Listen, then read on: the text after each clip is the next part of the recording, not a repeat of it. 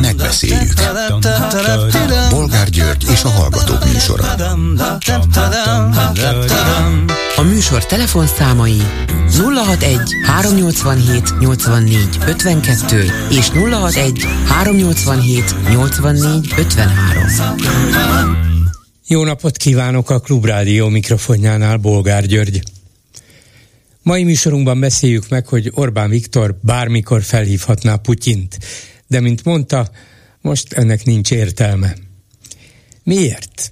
Nem Putyinnal kellene közölni a határozott magyar álláspontot, hogy a béke a legfontosabb? Ezzel kapcsolatban mit szólnak ahhoz, hogy az ellenzék még mindig nem találta meg a módját annak, hogy Orbán hazugságaira hatásosan fölhívja a figyelmet. A Momentumos Fekete Győr András azonban Facebook oldalán legalább pontokba szedte a miniszterelnök tegnapi németországi interjújának félrevezető csúsztatásait és nyilvánvaló hazugságait. Több a semminél? De hogyan kéne eredményesen, közösen, hatásosan reagálni? Mit gondolnak aztán arról, hogy már meg is van a lemondott igazságügyi miniszter Varga Judit utódja Tuzson Bence személyében? Nem is ez a lényeg persze, hanem hogy miért kellett mennie a Fidesz kormány egyetlen női tagjának, vagy azt is mondhatnánk üdvöskéjének. Túl sok volt a botránya? A Schadl Werner ügy? A Pegazus lehallgatások? a csokkal felépített balatoni villája? Még szerencse, hogy őt nem Belarusba, hanem Brüsszelbe száműzik. Ungár Péter szerint egyébként egyértelmű, hogy Varga Judit nem új feladatot kap, hanem megbukott. Csak azt ebben a rendszerben nem szabad kimondani.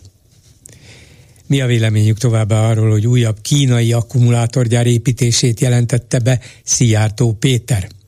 A legújabb helyszín Fót. Közeledünk Budapesthez, meg a világ csúcshoz. Mit szólnak ahhoz, hogy eközben a fővárosi közgyűlés tiltakozik a Soroksárra tervezett kínai vegyi anyag elosztó központ létesítése ellen, és megpróbálja megakadályozni azt a település szerkezeti terv módosításával, amit egyébként még a fideszesek is megszavaztak. Mindegy, úgyis Orbán dönt a végén. És végül beszéljük meg, hogy egyetlen magyar egyetem sincs a világ legjobb 600 felsőoktatási intézménye között a legfrissebb és talán legtekintélyesebb nemzetközi rangsorban. Már a Szegedi Egyetem is kiesett onnét. Három cseh egyetem viszont bekerült a legjobbak közé. Nem előre megyünk, hanem hátra. Telefonszámaink még egyszer 387 84 52 és 387 84 53. Háló, jó napot kívánok! Jó napot kívánok, Veltner János vagyok, üdvözlöm szerkesztőre. Parancsoljon, doktor is. Én a végén kezdeném a egyetemi rangsorokkal. Nem tudom, hogy most, ez most melyik egyetemi rangsorra vonatkozik, mert ugye világszerte többféle ez egyetemi a rangsor. QS nevű. Aha, igen. Az egy, a... talán a legtekintélyesebbnek tartott, de hát nyilvánvaló az egyiknek ez az előnye, a másiknak az a hátránya, szóval Igen. minden esetre az egyik legismertebb. Igen, hát a, a QS tudomásom szerint a Semmelweis Egyetemet nem is méri, nem vizsgálja, mert vannak olyan rangsorok, ahol ingyenesen lehet szerepelni a listában, hogyha egyéb feltételek megfelelőek, van, ahol némi térítésért, nem tudom pontosan a QS hova tartozik, de a Times Higher Education című szintén nagyon tekintélyesnek mondható rangsorban a Semmelweis Egyetem az a 200-250 sorrendben a 200-250 közöttiek között szerepel, ami a, az elmúlt évekhez képest egy javulást mutat, mert voltunk ott éppen, hogy az első 500-ban is. Uh-huh. De Tehát, ugye nyilvánvalóan különbséget kell tenni a, az általános egyetemek között, meg a szakegyetemek között. A, a Semmelweis nyilván nem általánosan képző egyetem, Ó, hanem orvostudomány. Igen? Nagyon-nagyon nagyon-nagyon általánosan. több karunk van, tehát teljesen megfelelünk annak a hazai definíciónak, uh-huh. ami a karok és a szakok tárgyát meghatározza, és bizonyos karok és szakok jelenlétét és számát írja elő ahhoz, hogy valamit egyetemnek lehessen nevezni. Az, az egyetemen persze a, az egészségügyi képzés azért dominál a többi szakok felett, de egyéb szakjaink is vannak, úgyhogy, úgyhogy ez megfelel, és hogyha megnézzük, hogy mondjuk egy Corvinus hányféle területen egyetem, hát azért bőven álljuk a versenyt a, a szakok és az egyes, akár kis szakokra beiratkozottak számával. A Corvinusnak, Corvinusnak se látom nyomát ebben a rangsorban. Hát igen, ők, igen. Bár az utóbbi években semmit, fokozatosan estek vissza. Korábban igen. sokkal jobb helyük volt, aztán az elmúlt években nem tudom ugye mi köze ennek az alapítványi átalakuláshoz, de minden esetre a Corvinus már nincs ott a, a korábbi helyén. Ugye az a probléma, hogy eh, ahhoz, hogy a, a rangsorban jó helyen legyen egy egyetem, ahhoz általában a szempontrendszer eh, figyelembevétele szükséges, illetve annak meg kell felelni. Tehát van külön az oktatásról, külön a kutatásról, a kutatás nemzetközi elismertségéről, és egyáltalán a, a nemzetközi besorolásról, nemzetközi kapcsolatrendszerről szóló kérdések, illetve tényelemzések.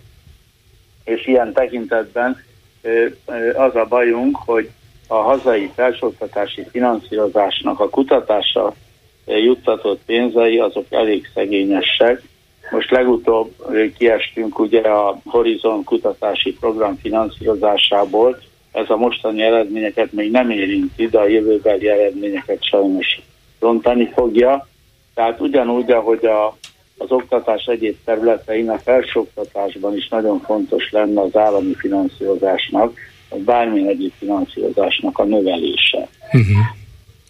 Úgyhogy, de ezzel együtt még, még jók vagyunk, és jó lenne megtartani, legalábbis a szemelve törekszik is rá, hogy megtartsa ezt a 200-250 közötti egyáltalán nem rossz pozíciót, mert ez ebben a a felmérésben az első 10%-on belüli helyezést jelenti. Hát a 200-250 között lenni, az, az biztos, hogy jó világ viszonylatban, hogyha a világ összes egyetemét beszámítjuk.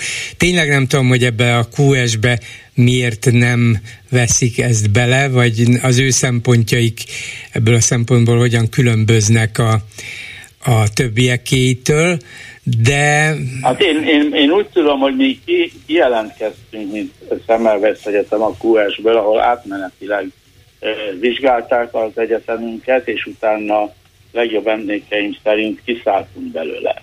Azt uh-huh. nem tudom, hogy miért, meg hogyan, de, de ott azért sem szereplünk, mert nem vagyunk ott.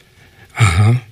Hát fura, már pedig gondolom mindegyik egyetemnek érdeke, hogy a világ minden ilyen rangsorában szerepeljen, de ki tudja, hogy milyen feltételeket támasztanak. Lehet, hogy annyi pénzt kérnek a vizsgálatért, hogy szerepelhessenek benne? Ezt nem, nem tudom, csak kérdezem. Tudni én se tudom, de szívesen utána nézek, mert csak emlékeim vannak, és az mondjuk az nem, nem elég megbízható ilyen fontos kérdésben. Uh-huh. Azt tudom, hogy egy csomó olyan szempont is van, hogy például me- mekkora külföldi diákok aránya, ebben nyilván a Semmelweis nagyon jó. Igen, igen, mi nagyon-nagyon régen kezdtünk el külföldi diákokat oktatni, nevezetesen amikor a berlini fal leomlott, és Kelet-Németországból eltűntek az orvosok, akkor mi több évfolyamot oktattunk úgy, hogy hogy a német állam már az NDK finanszírozta az itteni oktatásukat, tehát nem egyéni zsebből finanszírozásról volt szó, mint most, és akkor az első évben csak magyarul tanultak a orvostanhallgatók, a német orvostanhallgatók, és ma is, hogyha az ember Németországban orvoshoz kerül, néha meglepődik, hogy egy igazi német azért tud még magyarul. Ez komoly, erre, erre vannak, hát legalább, ha nem közvetlen, de közvetett tapasztalatai, hogy, hogy igen, igen, nekem is volt egy kollégám, aki egy feleségül vett egy itt tanuló német diáklányt, és rajta keresztül vannak ezek a Aha. az információk. Hát ők is azért már nagyjából nyugdíjkorban vannak, de, de ez egy nagyon fontos segítség volt nem csak Magyarország, hanem a többi úgynevezett szocialista ország részéről is, hogy, hogy a nagy orvos hiányra képzéssel segítettünk. Aztán miután feltöltődött az orvos létszám úgy, ahogy, akkor ez a folyamat ez, ennek vége szakadt, és a mostani etapban pedig az egyetem bevételeinek a szaporítása érdekében kezdtünk el német, majd angol nyelven oktatni, részben ugye azok oktatók által, meg azon személyzet által, akiknek volt tapasztalatuk a korábbi években. És erre hogy lehetett felkészülni? Azért nyilván nem lehet egyik napra a másikra leakasztani olyan előadókat, akár tudományos, orvostudományi szakembereket, orvosokat, akik külföldieknek angolul vagy németül tudnak előadni. Az ember valamennyire tud angolul rendben, na de itt mégis csak egyetemi tantárgyat kell oktatni, meg kell hozzá tanulni a szaknyelvet, vagy ismerni kell hozzá, nem csak latinul kell tudni, hanem mindezt esetleg angolul is, kérdésekre kell válaszolni, szóval nem lehet egyik napról a másikra erre átállni. Hát ennek két fázisa van. Az, el, az első eredeti az az, hogy amikor én bekerültem az egyetemre annak idején, akkor nem volt nyelvvizsga követelmény ugyan, de azért ez egy teljesen természetes elvárás volt, hogy az értelmiségben orvosok is tudnak németül, angolul, egy, legalább két nyelvet, de egyet mindenképpen. A másik az a szakirodalomnak a folyamatos követése, ami szintén elvárás azoktól, akik egy egyetemi klinikán dolgoznak, és az is tudáshoz kötött. Ugye, tehát a, uh-huh. a, az én édesanyám, aki nyelvtanárnő volt, az szerint hát minden ember pont annyi, ahány nyelvet tud, ez még nem a Lázár János idejében volt, hanem korábban.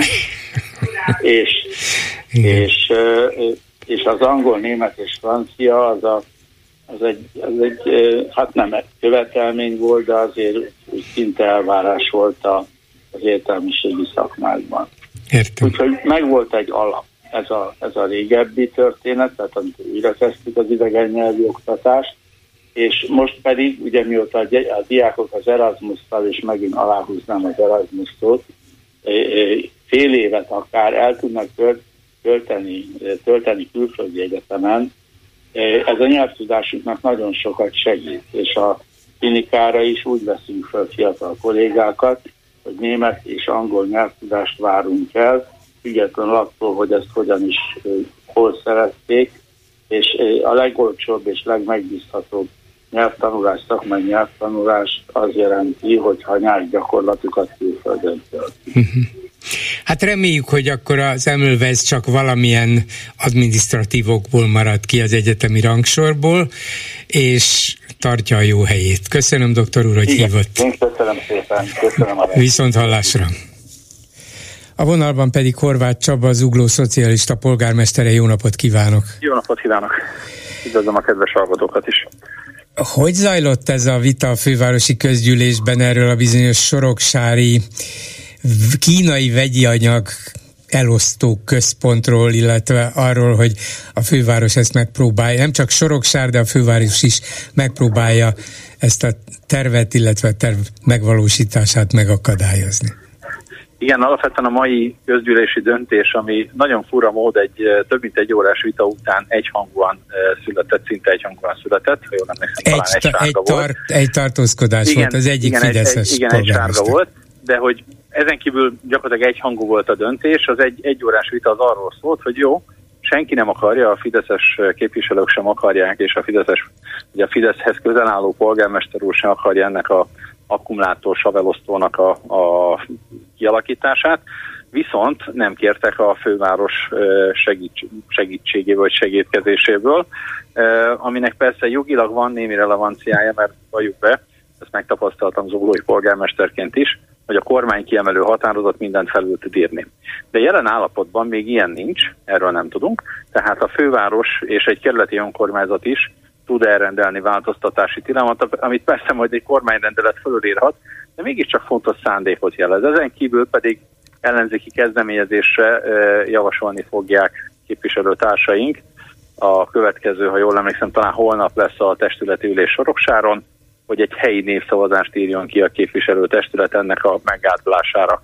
Ez egy, egyébként ez véleményem szerint nagyobb erővel bír, nagyobb visszatartó erővel bír, hogyha a soroksáriak egy erős nemet mondanak erre a kezdeményezésre, mint hogyha egyéb jogi lépéseket teszünk, de ez nem, nem jelenti azt, hogy az egyéb jogi lépéseket ne kellene megtennünk.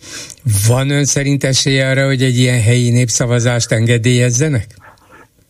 Hát alapvetően a polgármester úr, aki azt mondta, hogy mindent el fog követni, hogy ez ne valósuljon meg ott, szerintem neki is elemi érdeke, ha másért nem, akkor hivatkozási alapként hogyha a soroksáriak ezt elutasítják, és egyértelműen nem utasítják, nagyon csodálkoznék rajta, ha nem így lenne, akkor érdekében áll a polgármester úrnak is erre a felhatalmazása vagy a felhatalmazás hiányára hivatkozva majd visszautasítani a kormány ilyen jellegű megkeresését. Itt ugye az a furcsa helyzet van, hogy proforma a sajtóból értesült a közvélemény arról, a budapesti közvélemény, hogy itt van egy kínai akkumulátorgyár savelosztó terminálra egy építési szándék, ami azt jelenti, hogy veszélyes anyagokat meglehetősen a lakókörnyezethez nagy közelségben terveznek ide, anélkül állítja a helyi polgármester, hogy őt is tájékoztatták volna, vagy megkeresték volna ezzel összefüggésbe.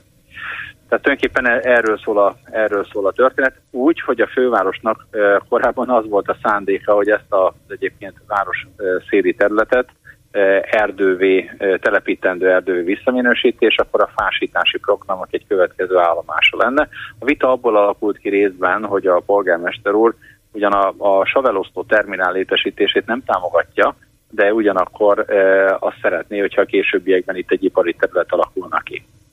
Mármint a véderdő helyett, vagy helyén. Hát a, a véde, az erdő helyett, igen. Uh-huh. Tehát jelen pillanatban ez most egy, egy olyan terület, amin sok mindent lehet, kivéve ezt a veszélyes veszélyes anyagraktárat, vagy mondom elosztó terminál. Nyilván egy ilyen ipari terület bevételt hozna a kerületnek, nem ezért akarja?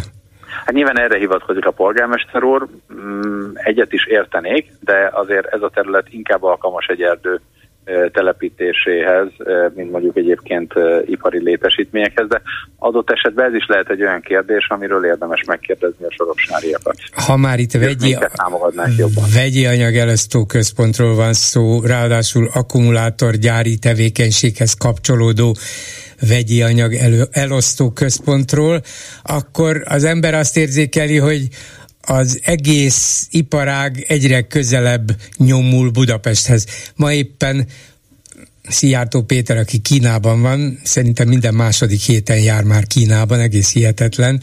Lehet, hogy egy külön légitársaság kéne Szijjártó Airways, és akkor Peking-Budapest között járhatna. Na de ott jelentette be, hogy fóton is létesül egy akkumulátor összeszerelő üzem. Szóval egyre jobban közelednek a fővároshoz. Vajon miért? Nyilván logisztikai kérdés, de őszintén szóval nem vagyok én se túl boldog attól az ellentétes irányú folyamattól, amit most látunk. Azért az elmúlt 30 évre inkább az volt a jellemző, hogy Budapesten részben megszűntek. Zuglóban is van egy ilyen finom gyógyszerárógyár telep, aminek a megszüntetéséhez senki nem hullajtott igazából komoly könnyeket, ott inkább a, a végeredmény meg a rekultiváció van még hátra, és a folyamat az a kiköltözés, illetve a megszűnés volt.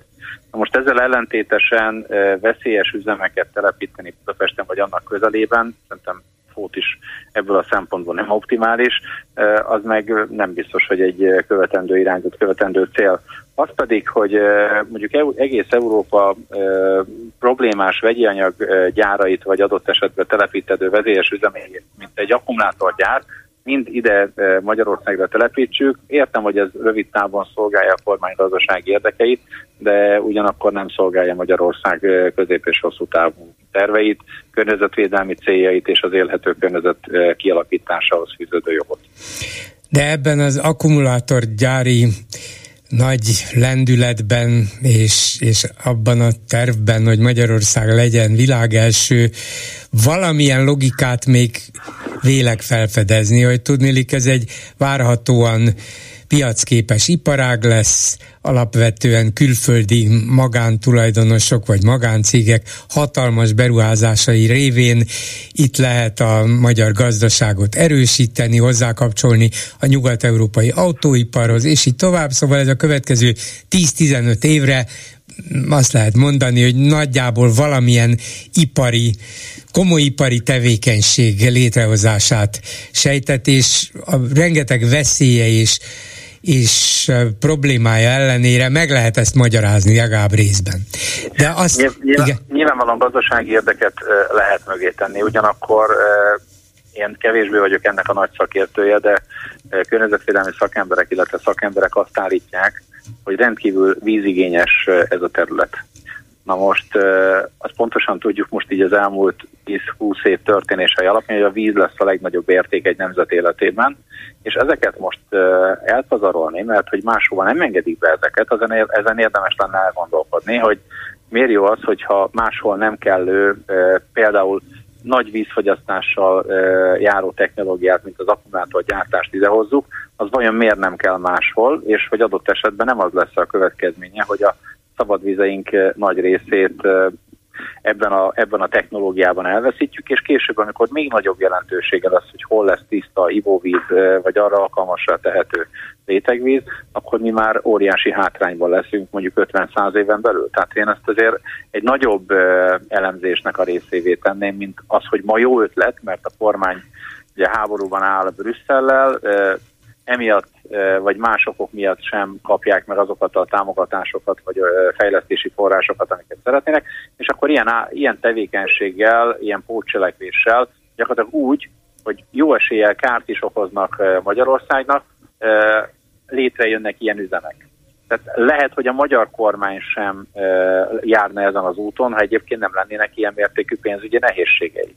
Tehát ez összességében egy jóval komplexebb probléma, mint hogy egyébként az akkumulátorgyárak jó helyen vannak-e Magyarországon. Igen, igen, hát persze ez az egész nagyon ambiciózus terv, vagy tervsorozat sok sebből vérzik, ez nem kétséges, csak azt akartam mondani, hogy van bizonyos racionális alapja, azt lehet mondani, hogy hű, micsoda lökést kap a magyar gazdaság növekedése, hű, milyen beruházások vannak, hű, hű, hű, és hogy a, hát a különböző esetleges károkról, meg hátrányokról most ne is beszéljünk.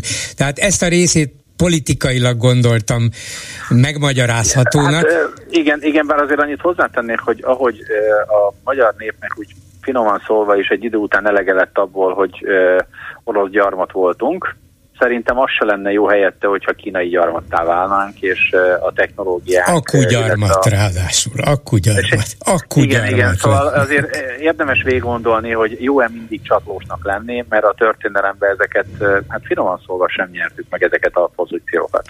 De oda akartam átkötni, hogy szóval miközben ennek még látom néhány racionális elemét, annak végképp nem, hogy a közelmúltban kiderült, hogy a kormány 244 milliárd forintért amiből körülbelül a pedagógusok mm, fizetését legalább 40%-kal föl lehetne emelni, szóval eb, ennyi irdatlan pénzért megvesz Zuglóban, Zugló központjában egy gyakorlatilag gödröt, ahol városközpontot terveznek. Na, en, ennek bármilyen racionális, országosan vagy városilag magyarázható öm, oldalát, elemét látja Egyébként igen, bár nem vagyok Na. boldog tőle, és megmondom, hogy miért nem vagyok elsősorban, mert nagyjából mindegy lenne, hogy a kormány hivatalai vannak itt ezen az, ezen az iroda területen, ami kb. 200 négyzetméter irodáról beszélünk, meg a hozzátartozó még garázsról, vagy pedig mondjuk egy multinacionális cégnek a dolgozói. Ez önmagában mindegy lenne, közlekedési, környezetterhelési és egyéb szempontból. Azért nem mindegy Zugló önkormányzatának, mert a az önkormányzat a magánkézben lévő ilyen típus ingatlanok után ingatlan adót, tehát építményadót vet ki. Ez alapján évi 600 millió forintot kaptunk volna, hanem az állam a bevásárlója. Ezzel, hogy az állam elviszi ezt a kb. 200 ezer négyzetméter plusz a mélyvará, hozzátartozó mélyvarást, 500 millióval kevesebbet fogunk kapni éves adóból. Tehát ez, a, ez az igazi különbözet, és hát van még egy viszont, ami talán még akár pozitív is lehet, bár ennek még ma nem látom, a, nem látom az alapjait, hogy mi szeretnénk, hogy ha már a kormány úgy döntött, hogy van neki 244 milliárdja erre az irodavásárlásra, amit persze majd három év múlva kell kifizetnie, akkor legyen pénze a négyes metróra is, amit pont ez a kormányzat 2011-ben törölt a fejlesztési listáról, úgyhogy vasúthatósági engedély, kész tervek állnak rendelkezésre, ezt el is fogom juttatni majd miniszterelnök úrnak, hát ha e, akkor így. Hát biztos azonnal rákap a terve. Nyilván azonnal rásorol, és akkor már jövő héten elkezdik építeni a metrót, de legalábbis e, szerintem, hogy ha már egy ilyen kis kormányzati negyedet e, akarnak oda létrehozni, nem is annyira kicsi, ezzel a 200 négyzetméterrel, akkor adott esetben a kerület profitálhatna a négyes metró e, hiányzó én, én azt értem, hogy a kerület, kerület rosszul jár azzal, hogy ide állami hivatalok kerülnek, és elvileg jól járhatna azzal, ha már a kormány ott egy állami hivatali központot létesít, akkor kölcsön rá a metró meghosszabbítására. Eddig értem, de annak a pénzügyi, gazdasági logikáját változatlanul nem értem, hogy miért kell ebbe az államnak ilyen írdatlan összeggel beszállnia, és miért nem hagyja, hogy egy magánberuházó építse föl azt, amit akar. Miért, ebbe, miért kell ebbe az államnak belépnie? Igen, az, hogy mi hozta ezt a döntést, tehát milyen, milyen személyes vagy egyéb érdekek, erre nem tudok válaszolni, de azért még a, ha emlék, visszaemlékszünk, akkor 2006 környékén volt egy elképzelés, hogy a nyugati mellett egy kormányzati negyedet hozzon létre az akkori kormány, az akkori balliberális kormány, akkor egyébként pont a Fidesz volt, ami ezt élesen ellenezte, és végül is megfúrta. Persze jött a válság, és más fontosabb dolgokra került a fókusz. De az tény, és erre emlékszem, és a saját korábbi főpolgármestertesi munkámból is emlékszem, hogy mondjuk ha van egy 200 ezer négyzetméteres korszerű irodai környezet, az valószínűleg most, mai jelen állapotban 300-350 ezer négyzetméteren található szerte a városban. Rossz minőségű épületekben, rossz hőtechnikájú, nem megfelelően korszerű szigetelésű és energetikájú házakban. Tehát ha csak a racionalitást nézzük, akkor jó eséllyel, miután ennek piaci alapon is megvolt a háttere, geotermikus kutat fúrtak, ami, ami által az egyötöde az üzemeltetési költsége egy hagyományos irodaházhoz képest. Amellett, hogy egy korszerű irodaház nyilván kisebb méretet kell, hogy biztosítson, mint egy korszerűtlen emlékszik, hát jártani sok hivatalba, 5 méteres belmagasság, nagy folyosók, olyan terek, amiket nyilván munka szempontjában nem is lehet igénybe venni. Tehát, hogy ezzel szemben egy irodai, egy korszerű, mai építendő irodai környezet az arra, arra fókuszál, amit egy dolgozónak szükséges biztosítani. Tehát ebben az értelemben lehet ez racionális az állam része, de nem láttam ilyen számításokat. Uh-huh. Most csak ugye egy hipotetikus beszélgetés foly, foly, folytatunk arról, hogy a, a politikai érdeken túl milyen egyéb alátámasztható érdekek vannak. Nyilvánvalóan egy, egy rossz minőségű irodaházi környezetben dolgozó, és éppen a NAV-ot hallottam már több legykából, hogy az összes intézményét ide költöztetné, tehát hogy mondjuk, de annál azért jóval nagyobb a hely, tehát több, több kormányhivatal költözhetne ide, mint csak a NAV, de hogy ismer annak a különböző épületeit, itt Zuglóban a Badányi úton egy nagy telepük, akkor bent reprezentatív környezetben a Dunaparton, a Széchenyi parton van két vagy három épületük, és még szerte a városban, tehát lehet annak racionalitása, hogy mondjuk egy telephelyen összehozzák ezt. Vigyázom, polgármester úr, mert végén még hírbe hozzák a fidesz de azért is vitatkozom. Nekem, nekem, nekem igazából a, a fő kérdés az továbbra is az, ahogy mondtam, az adókiesés, az csak akkor, az nyilván mindenképpen könnyed csalt a szemembe, mert hogy mi már elkezdtünk számítani arra az összegre, ami ezzel a mindenképpen megvalósuló beruházással éves szinten a, fő, a kerület uh-huh. kapszába megjelent volna. Na de, azért, de ennek, ennek az ellentételezése lehet az a bizonyos négyes metró, hogyha a kormány, ha nem is miattunk, de hát a saját dolgozó Ha kiharcolja, akkor szerintem emléktáblát kap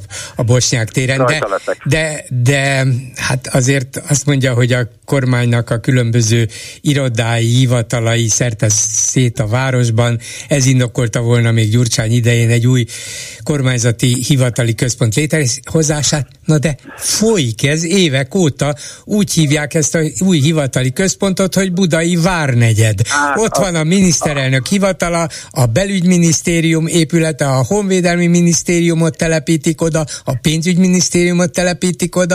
Hát mi? Ez folyik ott teljesen abszurd módon, de van azért érdemes különbséget tenni, tehát egy reprezentatív budai váriroda, ahol nem számítanak a, mondjuk az adott minisztérium összes munkatársára, hanem alapvetően a miniszternek és annak a környezetének építenek rendkívül reprezentatív irodákat. Tehát emlékezzünk vissza, a miniszterelnök úrnak csak a dolgozó szobája került állítólag 2 milliárd forintba. Na most akár mekkora az a dolgozó szoba, a 2 milliárd forintos érték az inkább azt mutatja, hogy nem annyira munkára, hanem hanem valami másra biztos aranya van burkolva, de ezt mi nem fogjuk látni. Nekünk Orbán, Vi- Orbán Viktor két milliárdnál is többet ér. Így van, még sokkal-sokkal többet is, de sajnos többet el is vesz, úgyhogy sajnos nagy, nagyobb összegeket visznek el, mint amennyit mi szívesen adnánk, de ez, ez csak egy másik, másik vonulat.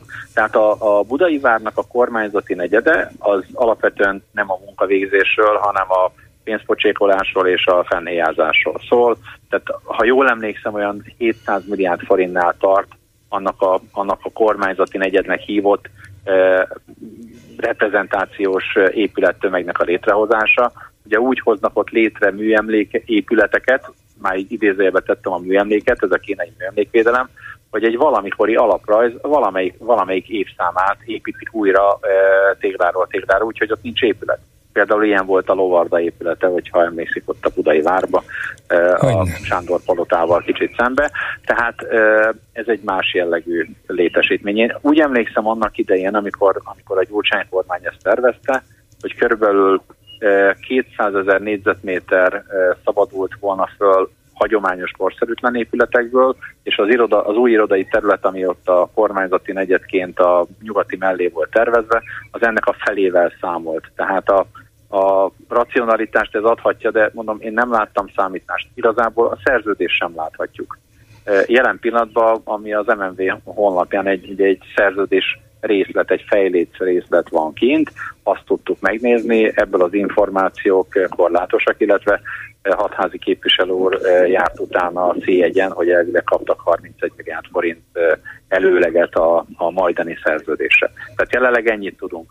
Amit, amit tudunk, hogy jogi értelemben ez a, ez a kormányzati negyed, vagy irodanegyed, ez meg fog épülni, mert hogy a kerületi szabályoknál magasabb rendi jogszabályokká avanzsált elő a kormány kiemelő határozat, és ez a terület már többszörösen sújtott ezzel a kormány kiemelő határozattal, és amikor mi megtámadtuk ezeket a határozatokat, akkor a, a fúria is közölte, hogy a kormány rendelet magasabb rendi jogszabály, mint egy kerületi vagy fővárosi rendelet. Mondjuk ezzel nehéz lenne vitatkozni, mint a jogszabályok hierarchiáját feltérképezve. Nyilván hát itt önök, önök is, csak ahogy... ne támadják meg a kormányt, ez a lényeg. Hát e, nyilvánvalóan ugyanaz a helyzet egy picit, csak egyen jobb a helyzetünk, mint a soroksáriaknak, mert oda mondjuk akkumulátorsavat szeretnének e, hihetetlen mennyiségben deponálni. Nekünk azért legalább nem veszélyes üzemben a nyakunkon, de ugyanúgy nem kérdezték meg a soroksári polgármestert, mondjuk adott esetben, mint az uglói polgármestert, hogy szeretnénk-e kormányzati negyedet ide. Nyilvánvalóan van olyan konstrukció, például, hogyha négyes metrót megígérné a, a kormány, hogy akkor cserébe ide kihozza, akkor még akár örülni is tudnának az utóiak, de hát ettől még messze vagyunk. De ahogy, ahogy ön erre jogosan föl is e, szólított vagy hívott, mindent meg fogunk tenni annak érdekében, hogy a négyes metró gyorsítósába kerüljen a kormánynál. Köszönöm szépen Horváth Csabának, Zugló szocialista polgármesterének. Viszont hallásra! Köszönöm szépen, minden jót! Háló, jó napot kívánok! Jó napot kívánok! Tóth Tamás vagyok, és azt szeretném mondani, hogy igen sokra becsülöm a Szegedi Tudományegyetemet és a várost is. A QR kód élére azonban úgy került, hogy más egyéb ö, egyetemeket vizsgáló ö, szervezetek rangsorá, rangsorában nem szokott szerepelni ez a Magyar Egyetem. Úgy került a QR élére, hogy a Nobel-díjasok sok számított a QS, QS, igen. I- igen. QR-t mondtam? Igen, igen, de Elnézést. olyan is van, QR. csak gyakrabban is használjuk, mint a QR. Igen, QR, így van. És csak azt akartam mondani, hogy úgy került ennek az élére, hogy a Nobel-díjas Györgyi Albert miatt a statisztika vitte az érre, uh-huh. és van egy olyan megfigyelés is, hogy nem jellemző az, hogy a Szegedi Egyetem más listákon ennyire az érre törjön, mint Magyar Egyetem. Értem. Csak ennyit értem. szerettem volna mondani. Értem. Hát minden esetre nyilvánvalóan miután több ilyen nemzetközi rangsor van, és ezek nem teljesen egyformák, valamilyen tendencia a lényeg. A tendencia alapvető eleme, hogy a nagy amerikai és brit egyetemek, meg sok kínai van az élen. Európából németek, hollandok, talán franciák, de ami minket illet, a csehek, az osztrákok, lengyelek előttünk vannak, már pedig ezek közép-európai egyetemek, és ez nagyjából mindegyiknél így van. Uh-huh. Én egyébként örömmel látom ezeket, mint sokak, de ez, ez lehet a hátterében. Aha. Köszönöm, hogy Köszönöm, hogy hívott. Viszont hallásra. A telefonnál pedig Vén Asszái Márta, az első kerület párbeszédes polgármestere. Jó napot kívánok! Jó napot kívánok!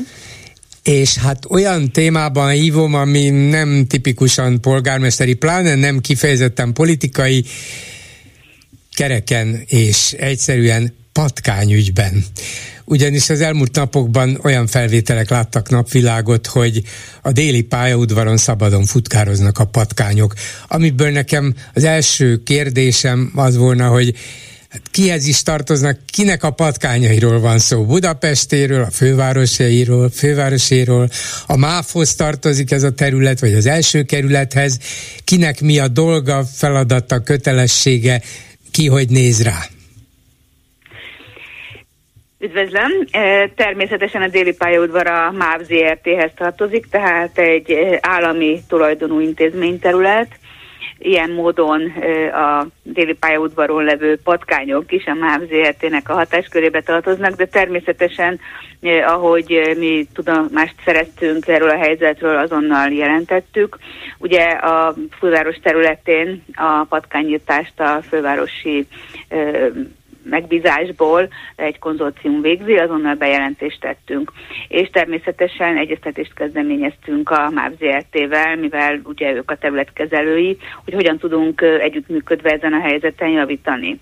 Amúgy tudni kell azt, hogy egy-két testületi üléssel ezelőtt a ellenzéki képviselői kezdeményezésre a képviselőtestület elé lett terjesztve egy olyan javaslat, amely szerint a déli pályaudvar környékének a tisztántartásában, a rendben tartásában fokozottan tudjon részt venni az első követ, ez azt jelentette volna, hogy az első követi önkormányzatnak az intézménye a GAMESZ negyed évente egy takarításba besegített volna, és ezáltal a minden kerületben élők, mint pedig hát természetesen a déli pályaudvarra érkezők, vagy, vagy onnan indulók számára is egy tisztább helyzetet teremtett volna. Sajnos a Fideszes és hozzájuk csatlakozó exjobbikos képviselők ezt az előterjesztést leszavazták. A helyben az önkormányzati képviselőtestületben szavazták le, de milyen alapon? Futkározzanak szabad, szabadságot a patkányoknak, vagy mi? Hát ha az, a kerület valamit meg tud tenni, akkor ezt milyen alapon szavazzák le? Ezt azt gondolom, hogy nem tőlem kell megkérdezni, hanem azok De hát ön biztos tudja, hát ön, ön, van itt, ön van itt, hát biztos mondtak valamit, hogy nem támogatjuk, mert a polgármester asszony szeretné, nem támogatjuk, mert majd a Mável intézi, nem támogatjuk, mert ez a fővárosi konzorcium dolga, intézzék el ők, hát csak nem fogunk erre költeni százezreket. Szóval mit, mit mondtak mégis?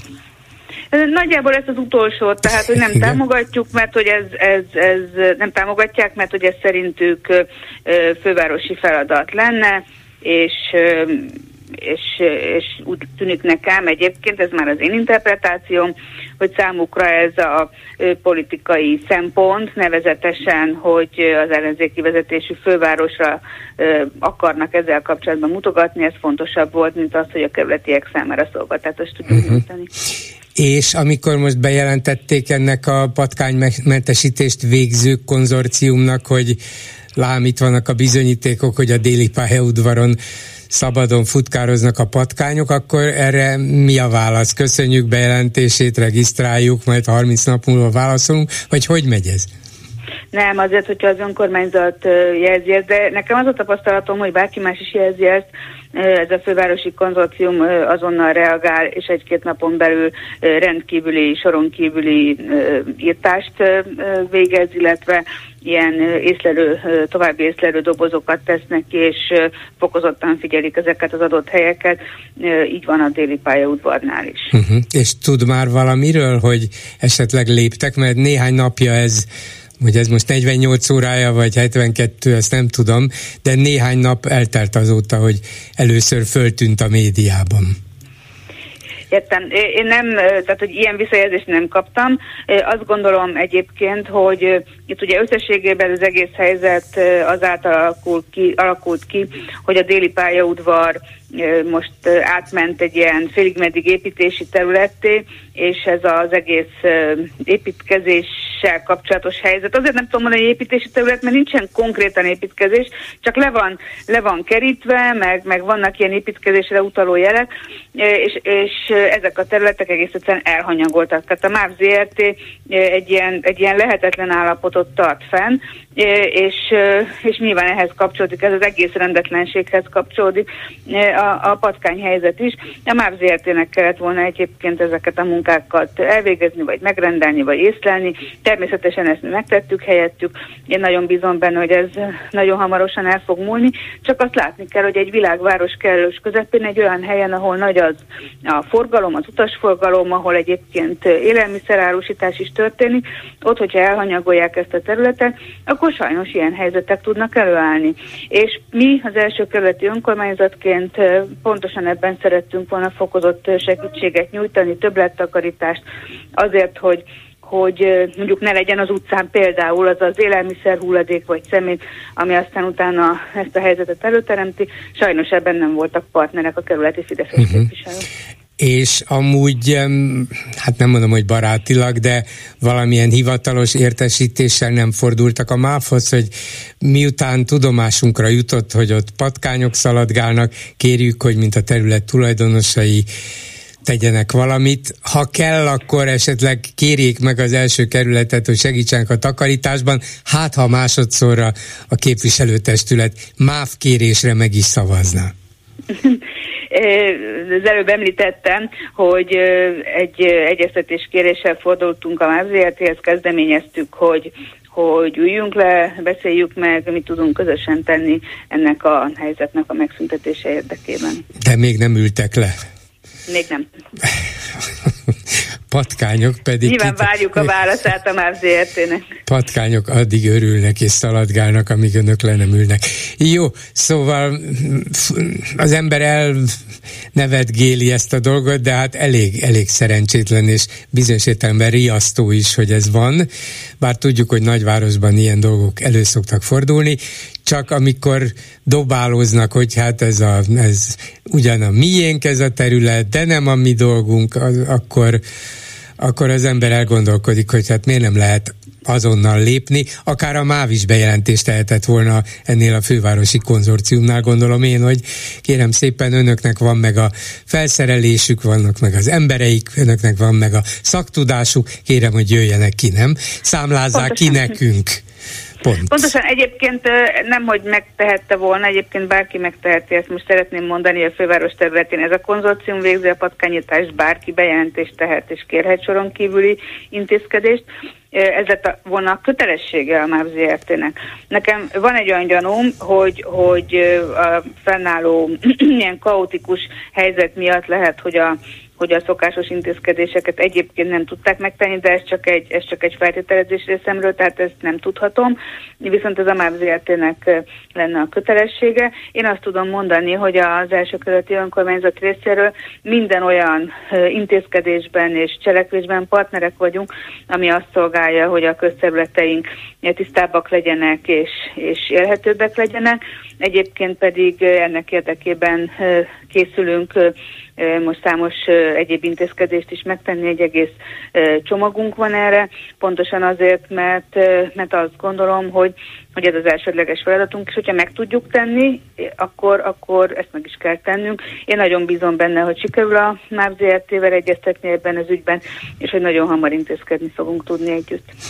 Az imént beszéltem Horváth Csabával, Zugló polgármesterével másról, de szóba került az, hogy a kormány talán azzal a céllal vesz egy épülő városközpontot Zuglóban, hogy oda költöztessen állami hivatalokat, azt mondja, hogy hát ebben lehet is valami ráció, mire én közbevetettem, de hát épül egy hatalmas kormányzati negyed, éppen a budai várnegyedben, ahol a miniszterelnök hivatalán kívül ott van, vagy ott lesz a pénzügyminisztérium, a belügyminisztérium, a honvédelmi minisztérium, tehát egymás után költöznek oda a minisztériumok. Ezek tudomása szerint hogy állnak, mekkora területről és mekkora irdatlan összegekről van szó. Milyen, vannak egyáltalán tervek, hogy ezek mikorra válnak beköltözhetővé, mikor jönnek az ott dolgozók ezrei minden nap a várba? Hát vannak tervek, csak ezek ugye állandóan módosulnak. Amit tudunk, hogy a miniszterelnökség az már beköltözött, ugye a Kármelitába a honvédelmi miniszter már beköltözött, a volt a történeti múzeum épületébe, de ott még vannak átalakítások, tehát nem töltötték meg teljesen az épületet, de maga a miniszter már beköltözött. A pénzügyminisztérium ö, ö, hát az még azért ö, innentől kezdve sokáig tart, mire eljutnak odáig, de a pénzügyminisztérium is ö, nagyjából becsléseim szerint egy év múlva be fog költözni egy része a minisztériumnak, hiszen nem fog elférni. Se a Honvédelmi Minisztériumnak, se a Pénzügyminisztériumnak az egészen nem fog elférni a várban lévő egyébként 100 milliárdokból elkészült épületekbe, hanem csak egy része ezeknek a minisztériumoknak. A belügyminisztériumról sajnos vagy hát nem sajnos, de hogy egyelőre nincsen hírem, hogy az, az haladna, vagy hogy azzal mi történik. Uh-huh. És arról vannak elképzeléseik, vagy bármi tájékoztatást kaptak, hogy akkor hogy alakul például a Várnegyed közlekedése?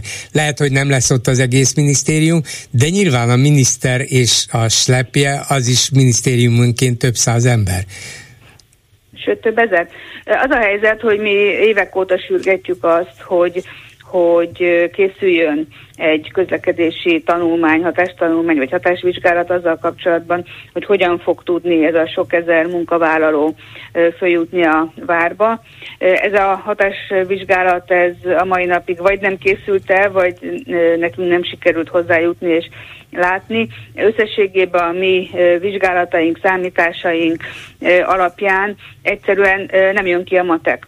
Tehát, hogyha belegondolunk abba, hogy a a budai vár területén lakik nagyjából 2500-3000 ember, és ezt meg akarják az egyébként évi 8-10 millió turistán kívül még fejelni több ezer, egyes becslések szerint akár 15 ezer, de én azért bizony, hogy ezt nem munkavállalóval, akkor egész egyszerűen mondjuk egy reggeli munkába menet idején a várba való három belépési ponton nem tud olyan mennyiségű se busz, se autó, se kerékpár, se gyalogos, egyszerűen nem tudnak átmenni, nem, nem, nem jön ki a matek. Úgyhogy ezt, ezt egyelőre nem látja senki. Én azt gondolom, hogy borzasztó nagy felelőtlenség ilyen léptékű beruházást tenni anélkül, hogy a hogy a közlekedésre vonatkozó megelőző vizsgálatok elkészültek volna, mert hát látszik, hogy most kapkodnak. Ugye emiatt is vágták ki a nyugati várlejtőn a fákat, építik azt a hatalmas, közel 300 félhelyes mélygarást, amiben nyilvánvalóan a minisztériumi dolgozók fognak jönni, de, de hogy ez, ez még mindig nem lesz elég, tehát hogy, hogy ez, ez nem fogja segíteni azt, hogy föl tudjanak jönni a, a munkába járók, Ötletem sincs. Ötletem értem, sincs. értem. Na jó, akkor ekkor a felfordulás közepette, és ez a felfordulás már évek óta tart, és még évekig fog tartani. Patkányok a Várnegyedben nem jelentek meg? Nem tudok róla, de hogyha patkányészlelés van, akkor magánembereket vagy társasházakat arra kérek, hogy forduljanak azonnal és közvetlenül a fővárosi konzorciumhoz, de abban az esetben, hogyha a budavári önkormányzatnak jelzik, akkor mi megtesszük a szükséges intézkedéseket. Köszönöm szépen Vén Asszályi Mártának, az első kerület polgármesterének. Viszont hallásra! Viszont hallásra! A hírek után is lesz mit megbeszélni. Röviden mai témáinkról az ellenzék még mindig nem találta ki, hogy hogyan reagáljon Orbán Viktor rendszeres hazugságaira és csúsztatásaira, sem a szokásos péntek reggeli rádióinterjúi után, sem máskor. Most éppen egy német lapnak adott nyilatkozatot tegnap, és Fekete Győr András Momentumos képviselő volt az, aki Facebook oldalán sorba szedte, hogy miben is hazudott vagy csúsztatott a miniszterelnök. Ez így rendben van, de hát valószínűleg sokkal nagyobb hatást is el lehetne érni azzal, hogyha az ellenzék megtalálná a hatásos módját a figyelem felhívásnak, annak, hogy bebizonyítsa, hogy Orbán hogy vezeti félre a német vagy a magyar olvasót. Aztán megvan a lemondott igazságügyi miniszter Varga Judit utódja, erre 24 órát se kellett várni. Tuzson Bence lesz az, de nem is ez a lényeg. Ügyvédről, jogászról van szó, és persze Fideszes képviselőről, hanem az a lényeg, hogy azért hogy miért kellett mennie valójában a Fidesz kormány egyetlen női tagjának, aki sokáig nagyon látványosan szerepelt, a Fidesz előtérbe tolta, a brüsszeli tárgyalások egy részét rábízta, jól beszél idegen nyelveket, fiatal, dinamikus, focizni is tud, és aztán egyszer csak mintha elfogyott volna körülötte a levegő, ez a Schadl-Wölner ügyjel kapcsolatos-e, amiben még csak meg sem hallgatta őt az ügyészség, pedig hát az első helyetteséről volt szó, aki lényegében az ő közvetlen közelében folytatta ezt a nagyon súlyos tevékenységét, amivel hát az ügyészség gyanúsít, nem is gyanúsítja, vádolja, hogy, hogy nem tudott erről az igazságügyminiszter, de meg se kérdezték róla, ez az igazán meghökkentő. Minden esetre volt más ügye is, a Pegazus lehallgatásoknál is azt mondta, hogy ó, hát ő ezt általában a Völner pára bízta, hogy ő engedélyezze a titkos lehallgatásokat, ez is egy kérdés, aztán csokkal épített föl Balatoni villát, utólag vissza is fizette, jaj, nyilván tévedett, vagy úgy gondolta, hogy Balaton enyém fog lakni a családjával, és minden nap felrohan Budapestre dolgozni a minisztériumba. Szóval lehet, hogy ez így együtt már túl sok volt, és Brüsszelbe száműzik. Újabb kínai akkumulátorgyár építését jelentette be Szijjártó Péter ezúttal Fóton, a fótiak már tiltakoznak. A fővárosi közgyűlés szintén tiltakozik, mert kínai vegyi anyag elosztó központ létesül, vagy létesülne. Soroksáron megpróbálják ezt megakadályozni, de ennek is van kapcsolata az akkumulátorgyárakkal, és végül egyetlen magyar egyetem sincs a legjobb 600 között a legújabban közzétett nemzetközi rangsorban. 387 84 52 és 387 84 53 a számunk. Háló, jó napot kívánok! Jó napot kívánok, Zinger Viktor vagyok. Parancsoljon! Csak hallottam, hogy lamentáltak Horváth Csavával Szijjártó Péter utazásain, ezért gondoltam, én, én, csak, én, csak én lamentáltam, én, én voltam. Jó, jó, jó, de én meg gondoltam, hogy bejelentkezem akkor a pontos számokkal. Na. Uh, idén 132 út, 303 ezer kilométer és 441 óra. Eg- egészen a... hihetetlen. Szerintem többet utazott már, mint az összes magyar külügyminiszter az egész magyar történelem során. Igen, de ha hozzáteszem a következő gondolatot, hogy most ránéztem, és hogyha a 2022-2023-at vesztük, akkor pontosan megvan már a, a földhold oda-vissza. Hát lehet, hogy a holdal mi fogjuk először fölvenni a diplomáciai kapcsolatokat, nem? Lehet, igen, és még azt is feltűnt most, hogy néztem, hogy az e- nyugat-európai országokban csak és kizárólag nemzetközi szervezeteket látogatott meg, tehát bilat tárgyaláson sehol nem volt uh-huh. idén. Hát minek, minek is kellenek ezek a bilaterális tárgyalások? Ismerik egymást, tehát annyit találkoznak különböző alkalmakkor, hát nem kell külön elmenni valahova. például a svédekhez, hogy tanúsítsanak nagyobb tiszteletet Magyarország iránt, nem kell elmenni, mert elmondhatják itthonról is, hogy tanúsítsatok nagyobb tiszteletet, addig nem veszünk fel titeket a NATO-ba. Hát igen. Több tisztelet. Igen. Igen. Na, csak És annyi, azt nem, nem lehet ezekből a számokból kiolvasni, vagy kisilabizálni, hogy hova utazott? Tehát mennyi ebből mondjuk a kínai utazás? Hát Kínában ö, kétszer volt, egyszer Pekingben és Shanghaiban, meg most ebben a Tianjin és Shenzhenben az, tehát az két ö, út volt. Idén még csak kétszer volt? Hát mennyire, mennyire nem követtem figyelemmel, nekem föltűnt, de ez a közelmúltban volt mind a kettő, az egyik még most is tart, a, de az az előző is a közelmúltban volt, pár Az hete. is a közelmúltban volt, igen. Én az délután kettő körül indult vissza uh, Shenzhenből, tehát szerintem hajnali kettőre fog hazaérni szegény. Jaj, hát látja, ezért le a kalappal. Olyan Igen. keményen dolgozik, hogy hajnali kettőre fog hazaérni, akkor még hazarohan Dunakeszibe, aztán lehet, hogy reggel Hát már helikopter, megy. he- helikopterrel kell menni a repülőtérre, hogy elutazzon valahova, nem tudjuk hova. Így van, de egyébként volt idén olyan is, hogy tárgyalt Párizsban, este kilenckor leszállt Budapesten, és reggel fél kilenckor meg elindult Strasbourgba. Tehát az a másfél órás vonatutat kiváltotta egy hazauttal, meg egy visszauttal. Úgyhogy uh, Nagyon érdekes. Ezzel el lehet szórakozni, nem?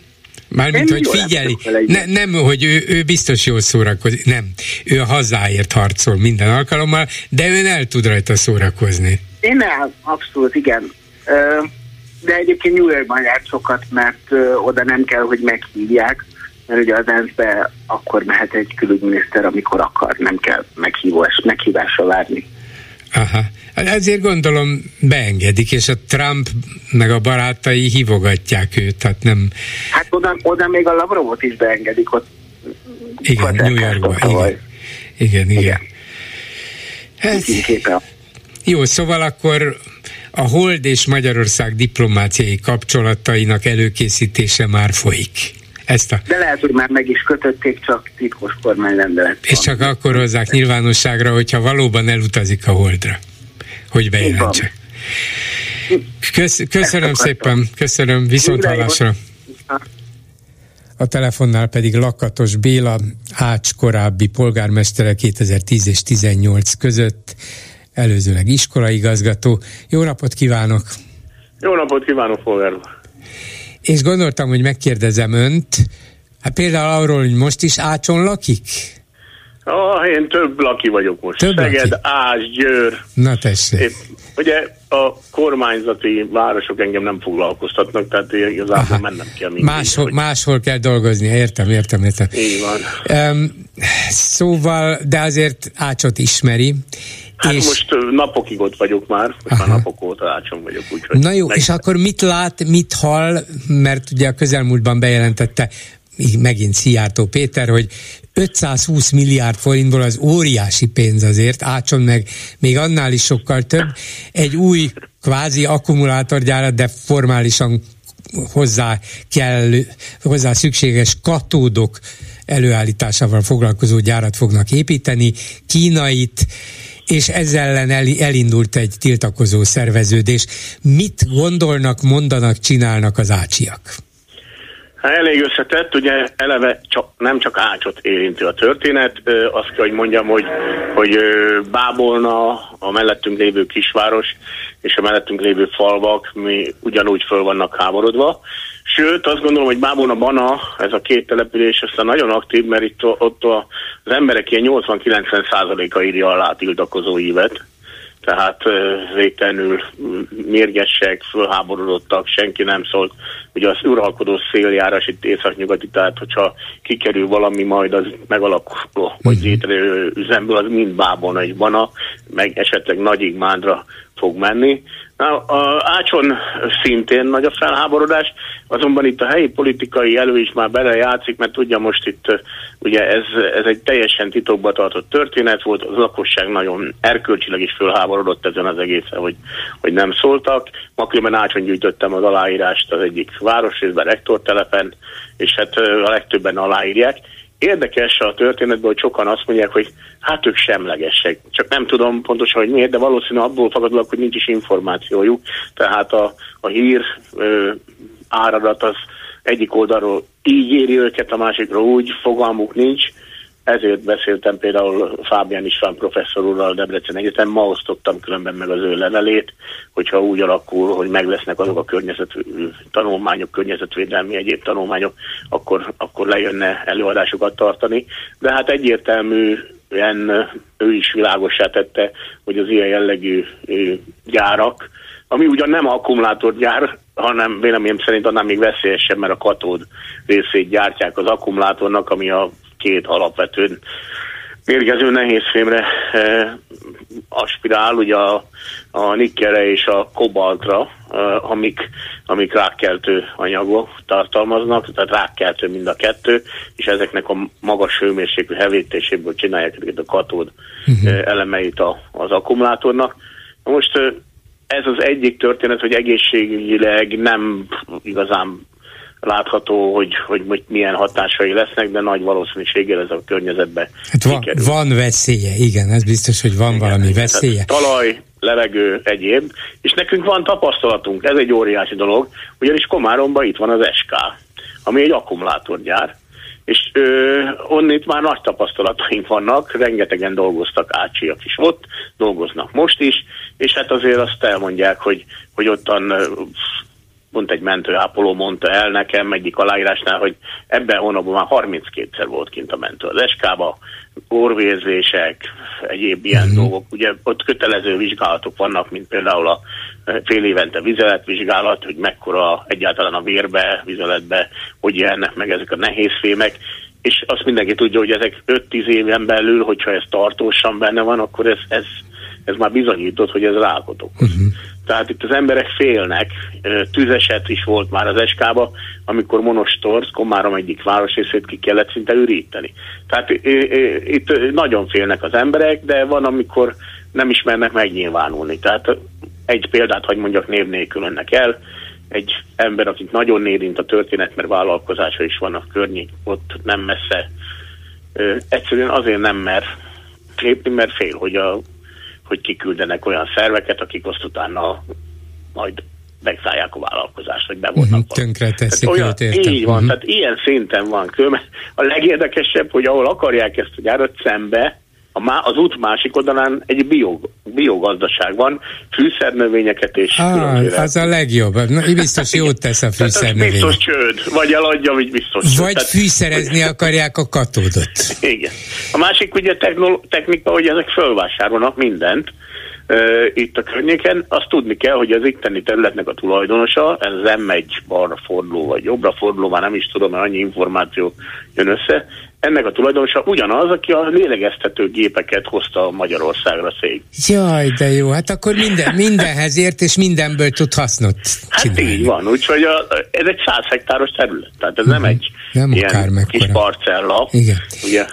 Mennyire, ugye azt mondja, hogy Komáromban is dolgoznak ácsiak, mennyire fizet jól egy ilyen akkumulátorgyár? Hát gondolom azért valamivel több, többet, többet fizet, és ezért megvannak a veszélyei, tudjuk, de hát élni Igen. is, meg kell no, élni. Óriás, nagy a fluktuáció. Nagy, sokkal, mondjuk úgy, hogy másfélszer jobban fizet, mint egy másik gyár de ugye vannak több terület, van a raktár, logisztika, ott kevésbé veszélyes, de ha be kell menni a, a rendszer, ahol be kell öltözni, meg ilyen zárt Igen. rendszer van, abban be se lehet menni, hát ott sokkal jobban fizet, csak azért mindenki elgondolkodik, amikor látja, hogy már harmadszor nagyobb a, a vérében a, a nikkel, vagy vegyék ilyen tartalom. Tehát én nem vagyok orvos, nem tudom pontosan, hogy ezek mi, de ezt hallom. De ha egyszer ellenőrizni kell, és ellenőrzik is, és tudják, hogy mit ellenőriznek, akkor nyilván ennek megvannak a veszélyei, hát és ezzel még van. azok is tisztában vannak, akiknek ellenőriztetniük kell magukat. Így van, ráadásul információ nagyon kevés megy ki, tehát Komáromban is azért, azt tudni kell, hogy itt Fidesz várok vannak mindenhol. Tehát itt egyedül ellenzéki polgármester én voltam, meg még a bábolnai úgy, ahogy, de itt Fidesz várok vannak, és hát itt azért az emberek helyben is hát tartanak attól, hogy ott most ők nem akarnak olyan helyzetbe jutni, hogy akkor egzisztenciálisan veszélybe kerüljenek. Ugye Ácson is a polgármester úr ezt a végletekig tagad, még most is tagadja, tehát most már mondanak le a képviselő, de még mindig tagadja, szerintem hónap megint lemondanak kette-hárman. Tehát ez egy ilyen, uh-huh. egy ilyen történet. Ak- akkor nehéz. tegyünk egy kis kitérőt, ha azt mondja, hogy Fidesz várak vannak itt. Mitől vannak itt Fidesz várak? Mitől érzik úgy az emberek, hogy ez a Fidesz nekik valami jót hozott? Én, én elég tapasztalt vagyok, azt gondolom, hogy a politikai téren, mert végigjártam a rendszert egyet, egyet megtanultam, hogy ma Magyarországon ellenzéki pártban lenni nem pozitívum vidéken. Ide, ha ellenzéki párt lejön, és úgy kezdene aláírás gyűjteni, alig lenne aláírás. Most jelenleg 2300 körül vagyunk, többen csináljuk már, ez négy nap terméke, ez azt jelenti, hogy az itteni 18 ezer körül van a lakosság a közvetlen településeken, mi már túlvettük a 10%-ot ezen Igen. a történeten. Na most a, rengetegen írnak alá, egyszerűen azt felejtik el mindig, hogy a Fidesz egy dolgot nagyon jól megtudott, hogy ő úgy tesz, mintha az emberekért tenne mindent. Ez lehazudja érte a világot, tehát önöket nem is lehet itt fogni például itt rádióban. Na jó, tehát... de hát a rádióban sehol nem lehet már minket fogni, minket csak interneten lehet, igen, de igen. mondjuk megnézem én magamnak azt az Ácsi polgárt, aki előveszi a telefonját igen, és megkeresi igen. a klubrádiót nagyon, az interneten, hát... és a zsebében hordva hallgat minket. Tizen Ugye? biztos lennének a 67 ezerből, de azt kell, hogy mondjam, hogy a propaganda őrületesen hat mindenkire, a kicsit a rátehezedett a félelem, és most azért kezdenek fölnyílni a szemek, de azért azt kell, hogy mondjam, hogy ez, ezeket az emberek egy, egy átlag ember nem tudja ezt helyre tenni, a másik meg az, hogy az ellenzéknél meg azt látják, hogy mint hogyha mindenki a saját kis egóját és a ki, saját kis karrierjét uh-huh. próbálná penedzselni, és nem pedig ő értük tenni. Én én, enge, én azt gondolom, hogy az nagyon jó érzés számomra is, hogy a, az általam most tett dolog az, hogy elkezdtünk aláírás gyűjteni. Amit mindenki mondja, hogy ah, Béla nem lesz ebből sok. Mondom, lehet gyerekek, de hogyha, hogyha ezt a lépéset tesszük meg, akkor aztán biztos nem lesz semmi, tehát akkor biztos egy gyár lesz itt. Meg a másik azt mondom, hogy a Kolumbusz nem indult volna el fölfedezni Amerikát, akkor sosem fedezi fel. De, de na most az, tehát ezek olyan dolgok, hogy nem tudhatjuk mi lesz, nem tudhatjuk hogyan. Most azon vagyok, hogy fölvegyem a kapcsolatot most már felvettem a komáromiakkal, itt, itt Nagy Szent János ugye nem messze van, ott is Szent Jánosiaknál is ugyanez az akkumulátorgyár, ami Győr, Győrhöz tartozik. Tehát ott tehát azt gondolom, hogy itt egy olyan tengely kezd kialakulni, ugye ma bejelentették Budapesten ezt a történetet, hogy ott valami vegyi elosztó igen, kínai igen. tő. Tehát az ország... Budapesten egy ilyen vegyi elosztó, Fóton egy, egy akkumulátor összeszerelő, úgyhogy egészen hihetetlen mértékben igen. és gyorsasággal folyik ez az egész. Tulajdonképpen az emberek mire felébrednének már valóban ott áll előttük a gyár, aztán Így van, most nekünk annyiból. Jó, hogy ez egy zöldmezős történet, tehát, tehát az elején még megpróbáljuk megakadályozni. Komáromiak már megkapták, a gödélyek megkapták, már akkor ott volt, ugye átalakítottak egy gyárat. Hogy komáromiaknál, amikor föleszmétek, már át a gyár. Tehát itt most ide kell majd jönni igen. földet túrni első körbe, tehát az átsak, a környékbeliek ezt nem, nem fogjuk hagyni, tehát meg fogjuk tenni, hogy reméljük az első ilyen győztes csatát majd megvívjuk, bár sok, lehet, hogy sok véráldozat lesz, de az, az biztos, hogy, hogy, egy, hogy ha az emberek azt látják, hogy az ő, érték, ő érdekükben dolgoznak emberek, akkor én azt gondolom, hogy sikeres lehet. És ez csak az egyik oldala a történetnek, mert itt a logisztikáról, a infrastruktúráról, a vízről, nem beszéltem még semmit. Például a víz, ugye milyen, milyen például Ács víz ellátottsága, vagy könnyű ott vízhez jutni, vagy hogyha... Na, hát itt, itt van víz, csak a, víz. ugye én amikor polgármester voltam, akkor már elvették az Ácsi kutyainkat a Dunaparton, uh-huh. tehát akkor már az állambácsi lenyúlta a Komárom Ács vízművet, és Ács megkapta Tatáról, rácsatlakoztattak bennünket a tatai rendszerre, hogy legyen más ivóvíz. Tehát ezek értem, ilyen értem. évekkel Ak- Akkor most már lassan kezd összeállni, hogy Tatára hát miért kezdtek persze, el ilyen persze. hatalmas vízberuházásokat koncentrálni, mert akkor már tudták, hogy például Ácson is kell. Ó, hát rengeteg ilyen dolog most kezd nekem tisztává válni, de csak azt hiszem, hogy Komáromban a Mészáros csoport megvette a régi gyermekvárost, ahol épp lakásokat csinálnak. Hát kérem, hát, hát most uh, hol van itt munkaerő, amikor Ácson 27 tartós munkanélküli van. 900 munkazót fog foglalkozni. Ki fogod dolgozni? Ez például egy... idegesíti az ácsiakat, hogy jó, 900 ő, embert nagyon. fölvesznek ide, de itt, itt a munkaerő megtalálja a maga helyét, akkor jönnek majd Fülöp-szigetekről, vagy Törökországból. Ez nagyon, nagyon nagy idegesítő. Ez ma mindig szóba került, hogy most már elegük van, mert itt már annyi ember lesz, idegen ember, azt sem tudják, hogy honnét meg merő, de hogy ki fog dolgozni, azt mondja nem tudjuk, mert itt mindenki dolgozik. Ha egy el, elmegy valóban, átmegy egy másik céghez, tehát eleve már annyi cég van, hogy nincs munkaerő. Most is már egy csomó külföldi dolgozik mindenféle országokból. Ha ezeket beindítják, én azt gondolom, hogy itt itt több, több száz, hanem több ezer. Igen, mi a, mi a konkrét lehetőségük? Mi az, amit megtehetnek a tiltakozók? Azon kívül, hogy gyűjtik az aláírásokat, kérnek közmeghallgatást, és mit tehetnek? Hát igen, ezeket a lépéseket megcsináljuk, mindenképp össze kell fognunk. Ugye megfelelő számú aláírással azért mögöttünk lesz egyfajta támogatottság. Ezt mindenhol meg is csinálták. De megmondom őszintén, mit nagyon sokan úgy gondoljuk, hogy tovább fogunk menni. Tehát el fogunk menni odáig, hogy konfliktus is fog lenni sajnos. Uh-huh. Tehát én azt gondolom, hogy ők majd ezt semmibe veszik, oda fölvonulnak majd a gépek, mi meg fölvonulunk szembe. És aztán már meglátjuk, hogy mi lesz ebből a történetből, de vondagaik azt mondták, hogy ők akár kikötözik maguk, lefekszenek a földre, a szántóföldre, vagy leülnek, de itt nem lesz akkumulátorgyár vagy akkumulátor alkatrészgyár. Bocsánat, ne, én, ne, hogy beleesik De hát ez, ez katód. a katód, hát az egy alapvető része az akkumulátornak, és hogy mennyire fontos része, az mutatja ezt a 520 milliárdos beruházást, az több, mint amennyi az egész BMW Debreceni gyárára költött pénz, hát az egy irdatlan össze. Ácsnak az 500 éves költségvetése. Így van. Ez az összeg. Úgyhogy ez nem kevés. Hát én megmondom őszintén, engem már vittek be Fogdába úgy gondoltam, hogy politikai dolog miatt, hát adnak ingyen gaját is, meg van szállás is. Tehát én úgy vagyok ezzel a dologgal, hogy még nem követek el, de azért azt, hogy szabálysértésbe belemegyünk el, valószínűleg belekezett. Tehát, nem, tehát az a baj, hogy bele kényszerítik az embereket ebbe a dologba. Én most megpróbálom például a Fábián István professzorokat majd lehozni, hogy mondja el, de hát még az iratok kikérése is hónapokba telik, vagy egyszerűen titkolnak mindent, Persze, Tehát, persze, persze. Egy dolog nem hagy nyugodni engem, bár egyszer már megkérdeztem, de nem vittem tovább a kérdést, hogy azt mondja, hogy hát igen, ezek fideszes várak, és, és hogy az ellenzéket olyan gyanúsan szemlélik, és nem szeretik, hogy mindenki a maga gesztenyét próbálja kikaparni, igen, de van önnek erre valami legalábbis elvi megoldási elképzelése, hogy az ellenzéknek hmm. össze kellene állni, és azt kell mondani, hogy mi vagyunk az ellenzék, nevezzenek bennünket bárhogy, mi itt és itt ezt és ezt képviseljük, és ezt mindenhol egyszerűen azonosíthatóan lehetne bemutatni? Én azt gondolom, hogy össze kell állnunk embereknek, civileknek, és megpróbálni ezt az egészet megakadályozni, a párt vonalon ebből teljesen ki kell maradni, mert egyszerűen akkor egyből ráhúzzák ezt a történetet. Uh-huh. Most csak annyit mondok önnek, hogy én gyűjtöttem aláírást valamelyik nap Ácson, lefotózott az egyik Fideszes alpolgármester, hiszem, hogy ő volt, nem akarom, mert lehet, hogy nem ő volt, hanem egy másik.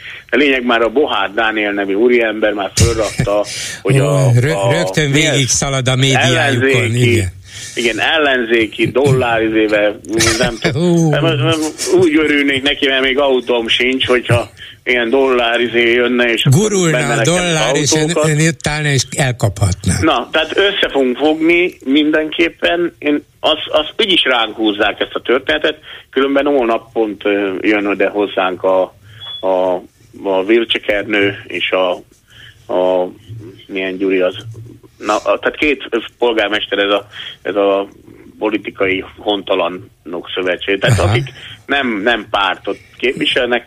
Éppen az, azért úgy gondolom, de nekem így bajom ővelük se, csak, csak az a baj, hogy annyira ez az összefogás történetén ugye bent voltam, mint a roma ügyekért felhívom, de egyszerűen annyira lejáratta ezt a pártpolitikát az ellenzéki oldalon is, hogy a vidéki embernek igazából... Azt mondja, hogy a párt nem érdekel bennünket, azok hagyjanak békén, Így ugye? Van, valahogy ilyesmi. Tehát valahogy máshogy kellene összeállni, és közösen érdekeket érvényesíteni. Igen. Meg helyben ember. Tehát ha én megyek oda, vagy egy Igmándi, vagy egy Bábolnai, vagy egy Banai, aki ott, ott helyben tudják, hogy te csinálja a dolgát, elhivatott, az sokkal, de sokkal erősebben támogatják, meg írják alá, meg uh-huh. egyéb dolgok. Tehát ezek a történetek, úgyhogy... Hát akkor sok erőt kívánok hozzá, minden jót Lakatos hát Bélának. Hát elfáradtam ma igen? is, úgyhogy igen, jót tesz a fogyókurának. Hát igen, az is helyes, meg hát ha valami eredményre vezet, azért túl, igen, sok, igen. túl sok minden történik, túl, túlságosan ilyen szinte pucsszerűen, itt is bejelentjük, ott is létrehozzuk, ott is megcsináljuk, és az emberek csak néznek, hogy mi van, Így mi történik. Van. Igen, el, el, elszomorító, hogy az emberek sajnos ö, ilyen úgy látják, hogy ők már mindegy, mit csinálnak, ő úgyis meg lesz. Tehát sokan négy vannak fel. Köszönöm Lakatos Bélának, Ács volt polgármesterének. Viszont hallásra! Minden jót kívánok! Háló, jó napot kívánok! Üdvözletem, Bolgár Uvarga Péter vagyok. Hallgatom. Kapcsolódik gyakorlatilag a mondani valóm az előző úrhoz, témájához is nem tudom, hogy emlékszik-e, kb. egy hónappal ezelőtt beszéltem a balatoni népszavazásról és egy új eljárásról. Igen. Igen? Igen, um, emlékszem. Igen. Na, tehát ennek, ennek az van a lényege, tehát az előző úrnak úr, úr, úr fölvetett egy csomó olyan problémát, ugye, hogy az emberek ugye teljesen már beletörődtek, a politikusok, a politikusok ellen, ellenségesek, stb.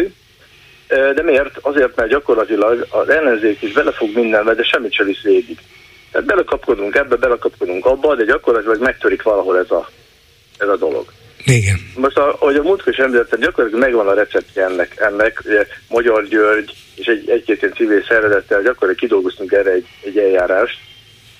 Gyakorlatilag ezt, ezt szeretném elmondani, hogy gyakorlatilag elindult ez a petíció a Balaton ügyében, és hogy, hogy a múltkor is említettem, a Balaton az egyetlen olyan téma, amit a Fidesz nem tud meghekkelni. Mert ugye nem tudom, emlékszik-e a vezérmondatának ennek, vagyis erre az, az a cím, hogy a part nélküli Balatonból elég volt, kérjük vissza. Hát Igen, erre, erre valóban nem tud mit mondani a Fidesz, de inkább Igen. hallgat. És azt mondja, hogy hát ha ez mégse lesz olyan erős, és ezért jobb, ha csendben vagyok, Igen. nem szállok vele szembe. Igen, igen. Na most igen, na most itt, itt van a mi, mi problémánk is gyakorlatilag, hogy ennek majd egy nagyon erős médiát kell majd teremteni, mert ugye ezzel ő nem, nem fog tudni szembeszállni. Nem értelmes gondolat, értelmes mondatot ezzel szemben nem fog tudni mondani, hogy ugye hadd olvasok az első mondatát ennek, egyetértene azzal, hogy közszélú szabadidős tevékenységre a Balaton teljes vízfelülete és annak partisávja minimum 30 méter szélesében szabadon, mindenki által ingyenesen hozzáférhetővé váljon. Az első mondatban még követi ezt öt mondat, ami egy kicsit ezt jogilag bárgyalja, de ez a lényege, hogy e felé haladjunk. Hogy a Balatonpart, úgy, mint bárhol a világon, nyugaton főleg, mi nem Azerbajdzsánban, mondjuk mi a felé haladunk, de ott szabad, tehát mindenhol szabadok a tengerpartok, folyók, tavak, és körbe lehet járni. Na most az eljárás, ugye, amit mi, mi, mi javasolunk erre a dologra, az ugye beadjuk a népszavazási petíciót, ugye ezt a, a népszavazási bizottság ugye nagy valószínűséggel el fogja utasítani. Most nem tudom, emlékszem, múltkor említettem, hogy, és itt jön, itt jön a, az újítás ebbe, hogy, hogy gyakorlatilag ugyanúgy, mint az elő, előválasztásnak a mintájára leszavaztatjuk az embereket ebbe a, ebbe a témába, hogy ők szeretnék ezt a dolgot, és a legvégére pedig odaírjuk azt, hogy elolvastam, a felelősségem teljes tudatában ezt tudomásul, hát minden pontjával egyetértettem, és gyakorlatilag egy jogi nyilatkozatot fog minden ember tenni a, a szavazata végén. Most innentől kezdve a 10-20 fős szavazóbizottság minden egyes emberrel áll már szemben, mert nem mondhatja még már azt, hogy te figyelj csak ide, te bolond vagy, és nem értetted meg a kérdést, mert nem volt nyilván. De igen, én odaírtam a végére, hogy megértettem tisztán látom ezt, ezt a dolgot, elolvastam, egyetértek vele. Értél? Hogyne, tehát úgy adnák be a népszavazási kezdeményezést az aláírásokkal, hogy minden aláíró még külön egy nyilatkozatot is tesz. Pontosan. Nem egyszerűen csak az aláírását meg az adatait adja meg. Így van. És ezzel kiúzunk azt a méregfogat, ugye, amit ugye, és, és ezzel, hogyha erre tudunk megfelelő számú ember megmozgatni, ha 50%-ot elérjük, hát el lehet ezt érni különben, mert itt volt a EU-s választás, ugye a belépésre ugye 80% volt, hogy emlékszem?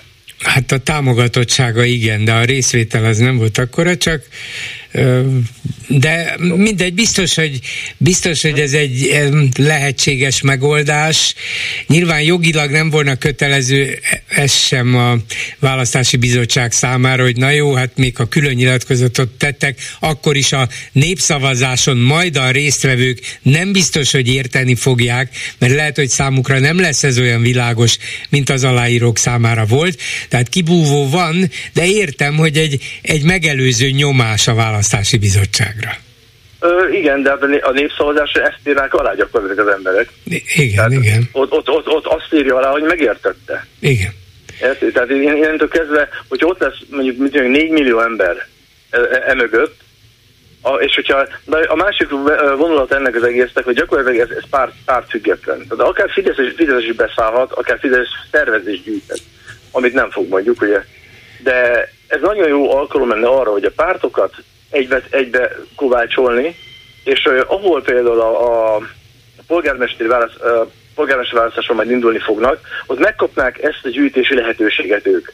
Itt, itt uh, már egy olyan gondolattal tudnál megszólaltatni az embereket, ami pozitív. És, és érted, tehát itt az emberek a megszólítása az első, ami nagyon fontos. És ez egy nagyon pozitív megszólás. Akarsz az ingyen, és a parton, stb. stb.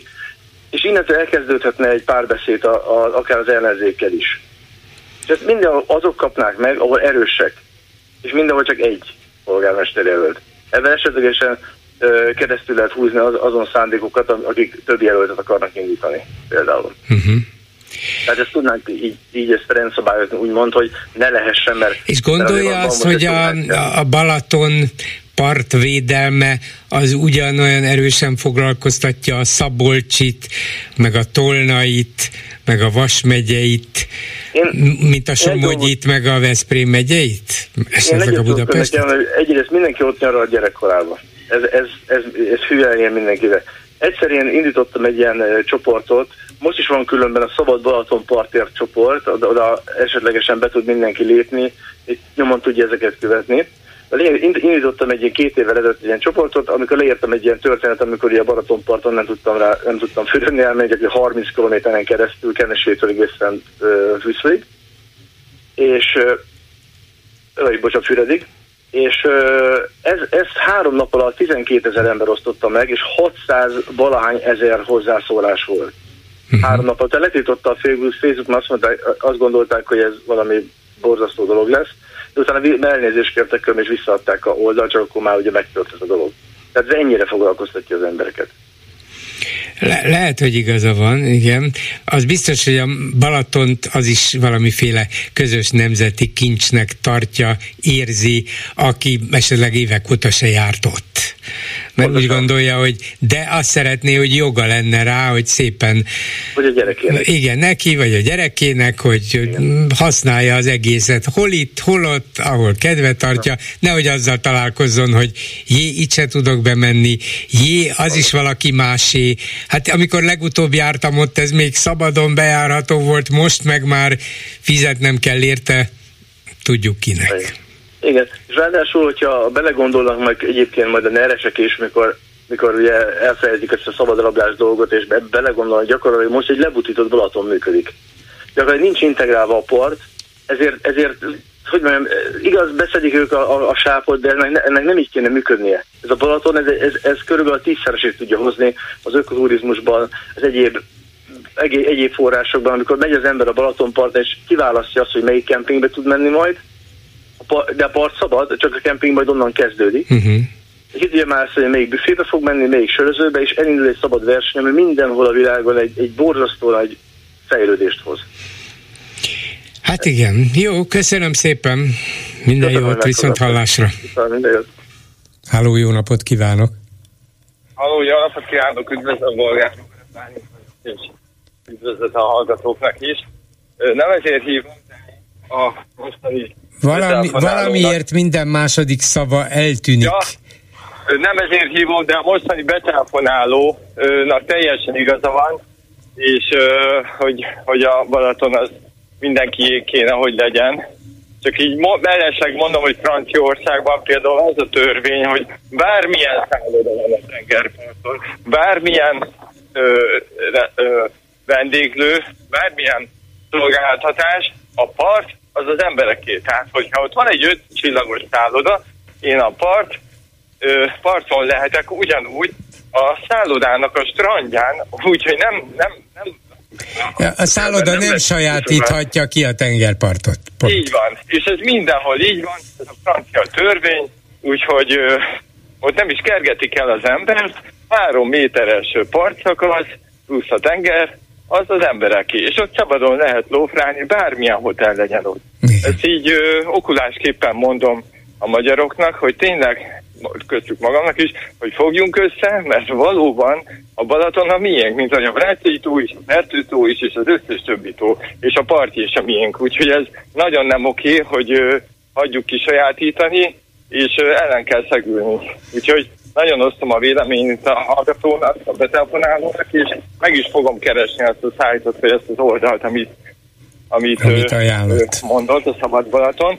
Viszont azért telefonáltam, mert ö, én voltam az, aki pár hónappal ezelőtt azt mondta, hogy május végéig megbukik az Orbán kormány. Gondolom emlékszik Bolgár úr is. Na de lehet, hogy nem 23 májusára gondolt, nem? De, de, de, de.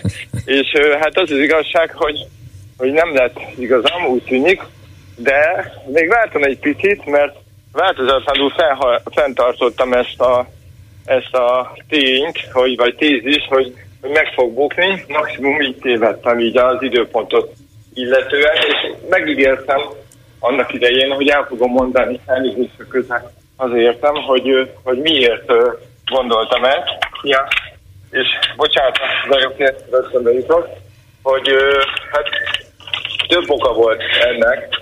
Egyrészt így a, az események egyre inkább befelé mutattak, hogyha más szemmel figyelte az ember a, a, a dolgokat, és egész egyszerűen, hogyha hát lehet, hogy most így nevetni fognak, de hogy annak idején, akik fölnyitották erre a szememet, ez egy ilyen asztrológiai beszélés volt, mert valóban így elkezdtek megváltozni dolgok, és ö, azt mondtam magamnak, hogy jó, akkor nézzük meg, hogy valóban van -e ennek valóság alapja, és elkezdtem más szemmel nézni a dolgokat. És így az ember nem helyezkedik bele ebbe a mindennapos, megint valami rossz dolog történt, megint valami rossz dolgot művelt a Fidesz, és minden napra jut három-négy olyan, ami miatt egy jobb országban megbukna a kormány, hanem úgy nézni, hogy na ez is olyan, ami annyira abszurd, hogy ő teljesen már nem veszik észre, hogy mit művelnek, mármint az Orbánék, és hogy annyira elszaltjuk a ló, hogy gyakorlatilag úgy gondolják, hogy mindent megtehetnek. És tényleg ezt mutatta, ezt mutatták a fejlemények. Itt van, ha engem bolgár úr. Itt vagyok, csak arra gondolok, hogy igen, ők talán azt hiszik, hogy mindent megtehetnek, de velük együtt az ország fele is azt hiszi, hogy igen, mindent megtehetnek, és nagyon helyes. Ö, nem hiszik, hanem konkrétan ők irányítva vannak a média által, ezért Ö, a... Hát ezért hiszik azt, mondjuk akkor. Mert igen, ezért, ezért hiszik azt. azt. Igen, igen. Ezt, De ezt miatt hatházinak totálisan igaza van, hogy igenis a médiát azt vissza kell foglalni, mert nem vehetik el tőlünk se a tavainkat, se a folyóinkat, se a médiánkat, se semmit. És, és elkezdtem olyan szemmel nézni, hogy igen, mikor hibáznak az Orbánik. És tulajdonképpen azt lehet látni, hogy ők folyamatosan hibáznak, folyamatosan olyan dolgokat hoznak létre, amivel megbukhatnak, és, és olyan nem vált események történnek az országunkban, ami, ami, amiért a legtöbben így, vagy a fele az országnak így tényleg papfok vagyunk napról napra. És ha megnézzük azt, hogy bár nem tudjuk megjósolni, hogy másnap mi fog történni, de hogy folyamatosan azt látjuk, hogy, hogy ilyen dolgok történnek, akkor egész egyszerűen egy idő után bekövetkezik egy olyan dolog, ami annyira abszurd és annyira nem vár, hogy belebukhat az Orbán kormány, mert még ők se számítottak rá, hogy annak idején az internetadó, hogy ekkora nagy vízhangot fog majd kive, ö, és hogy a, például itt volt ez a Prigozsán ügy a múlt héten, senki nem számított rá, senki nem tudta megmondani, senki nem tudta ö, predikció, tehát ilyen, ilyen, ilyen előrejelzés, megjósolni, ilyen, ilyet megbecsülni, megjósolni, és én megmondom őszintén úgy voltam vele, hogy akár bele is bukhat a Putyin kormány. Mert pedig ha Putyin kormány megbukik, akkor ez egy lavinát indít el, és nagy valószínűséggel buk, vagy azt mondom, hogy bukhat utána az Orbán kormány is, és még talán Törökország is, meg hát Fehér ország meg Na de nem bukott se, nem igen, nem bukott se Putyin, se Orbán, és mit gondol, hogy az ön jóslata, hogy május végéig bukni fognak, miért nem vált be? Azt gondoltam, hogy túl, túlságosan is túlságosan bíztam a, a, a megérzéseimben. Tehát, hogy igazából azt gondoltam, hogy még a, a dátumot, az időt is meg tudom jósolni, Tényleg? és ebben tévedtem. Igen, igen, uh-huh. ebben tévedtem. Ö, valóban a dátumot nem sikerült megjósolni. De hát ön mondta az előbb, hogy úgy tudják manipulálni a magyar közvéleményt, ahogy csak akarják. Úgyhogy lehet, hogy elkövetnek egy csomó hibát, de abban nem követnek el hibát a maguk szempontjából, hogy az embereket állandóan valamiféle vélemény kontroll alatt tartják, hogy, hogy ne tudjanak szabadon gondolkodni, megkapják a kereteket hozzá, megkapják az értelmezési lehetőségeket, és akkor nincs, gyakorlatilag nem tudja az ellenzék vagy bárki más az embereket jobb belátásra bírni, mert a fideszes média ezt egyszerűen nem is engedi, nincs hozzáférésünk ezekhez az emberekhez. Igen, ez így van, ezért drukkolok nagyon hatházinak, ahogy foglaljuk vissza a médiát, de hogyha azt veszük, hogy most milyen nagy botrány van például az, akku, az akkumulátor és az, az egész iparág, amit ilyen erőnek erejével nyomnak el, vagy igyekeznek átnyomni Orbáni, a mafiának, akkor, akkor megint történhet egy olyan dolog, amit pontosan az pontosan a magabiztosságuk és az elbizakodottságuk ö, fogja azt eredményezni, hogy na, ezt, ezt már ezt már neki se sikerült átverekedniük, és hétvégén a lányommal néztem a, a Ludas Matyit, a Döbrögit, mert kicsik még, és most ö, látták először, és én már korábban is hívtam Döbröginek a, az Orbánt, de ezt újból felelőnítve, ugye gyerekkoromban láttam szerintem utoljára, döbbenetes a hasonlóság, az, elbik, az elbizakodottság, az, hogy én vagyok a törvény, na majd én megmutatom neked, mi a törvény, ugye mondja Döbrögi Dudas Matyinak, pontosan ilyen Orbán Viktor, és ha megnézzük ezt a rajzfilmet, ami is zseniális, és tényleg az alkotói is, akkor nagyon-nagyon jó konklúziókat lehet levonni. És ott pont a végén az történik, hogy végül egy vezéregyéniség mellé, Dudas Matyi mellé odáll a nép is, mert most konkrétan már ott tartunk, hogy a nép van kiszipolyozva, mind Debrecenben, mind mind, mind a Dunamenti ö, De hát ö, nincs ki, kiszipolyozva, ahogy az, előbb, ahogy az előbb beszéltem Ács, Bél, Ács volt polgármesterével, Lakatos Bélával, azok az emberek, akik például Komáromban az akkumulátorgyárban dolgoznak, másfélszer akkora fizetést kapnak, mint egyéb munkahelyeken. Lehet, hogy megvannak a veszélyek, lehet, hogy az emberek ennek tudatában is vannak, de azt mondják, hát amíg nagyobb baj nem történik, addig mégiscsak megéri 50%-kal nagyobb bért hazavinni. Hát úgy vannak fenntartásaim, de azért ez mégiscsak jobb, mint a semmi. Egy ideig így van, én is dolgoztam tavaly a tolmácsként egy gyárban, amit Franciaországból költöztetek tettek oroszlányba, egy amerikai cégnél, és, és hát azért bőven jobb voltak a körülmények, jobbak voltak, mint mondjuk egy akkumulátorgyár, mint ezekben az akkumulátorgyárakban, mert nem önmagában az akkumulátorgyárakkal van baj, hanem hogy ilyen mennyiségben, egy ilyen kis országban, totálisan kontrollálatlan körülmények között azt tehetnek ezek a, akár dél-koreai, akár más kínai gyártók, amit akarnak, mert nem követeli meg tőlük az Orbán mafia állam. Nincs, nincs, nincs kontroll. Hát Németországban a Tesla olyan kontrollt kapott, hogy másfél évet készül, csúszott a berlini gyárnak az elkészülte, és addigra már visszavették a, visszahasználásukat a töredékére, mert mindent megoldottak technológiailag, hogy a kívánalmaknak megfeleljen. A probléma ott van, hogy itt Magyarországon nincsen kívánalmak, és ezért tudják ilyen könnyűszerrel betelepíteni ezeket a gyárakat. Ez, ezért jönnek, igen, ezért jönnek. Mellett. Ezért jönnek, mert óriási támogatást kapnak, és abban bíznak, hogy a kontroll jóval kisebb lesz.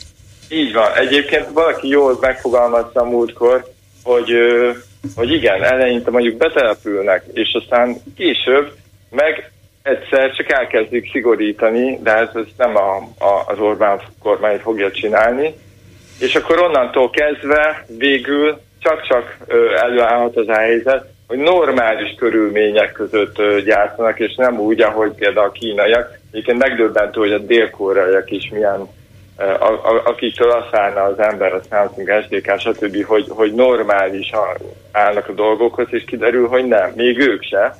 Úgyhogy ez nagyon nagy probléma, és egyébként én, én simán, én el tudom képzelni, bolgár úr, hogy igenis történik, de akkor dátumot már nem, nem mondok, de akár nyáron történik valami, ami, ami, ami miatt tényleg totálisan a rendszer már nem tudja megfékezni az indulatokat, és, és, és egész egyszerűen menekülni fog Orbán Viktor és az egész rendszere. Én, hát jó, én, akkor nyáron újból telefonál nekem, jó, akár így lesz, van. akár úgy. Köszönöm szépen. Hát köszönöm szépen. Viszont hallásra.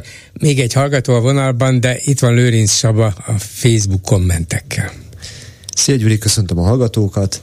Az első komment friss, gyomorkor forgató hír, így, így kezdődik. Őszre halasztotta a Fidesz a svéd NATO csatlakozásról szóló szavazást. Majd azzal egészíti ki, a Fidesz a svédek kottájából játszik. Ez meg is indokolja, a svédeknek a jelen helyzetben semmiféle kötelezettségük nincs, ugyanakkor a NATO, ha akarja, hanem őket is meg fogja védeni. Hát igen, így van.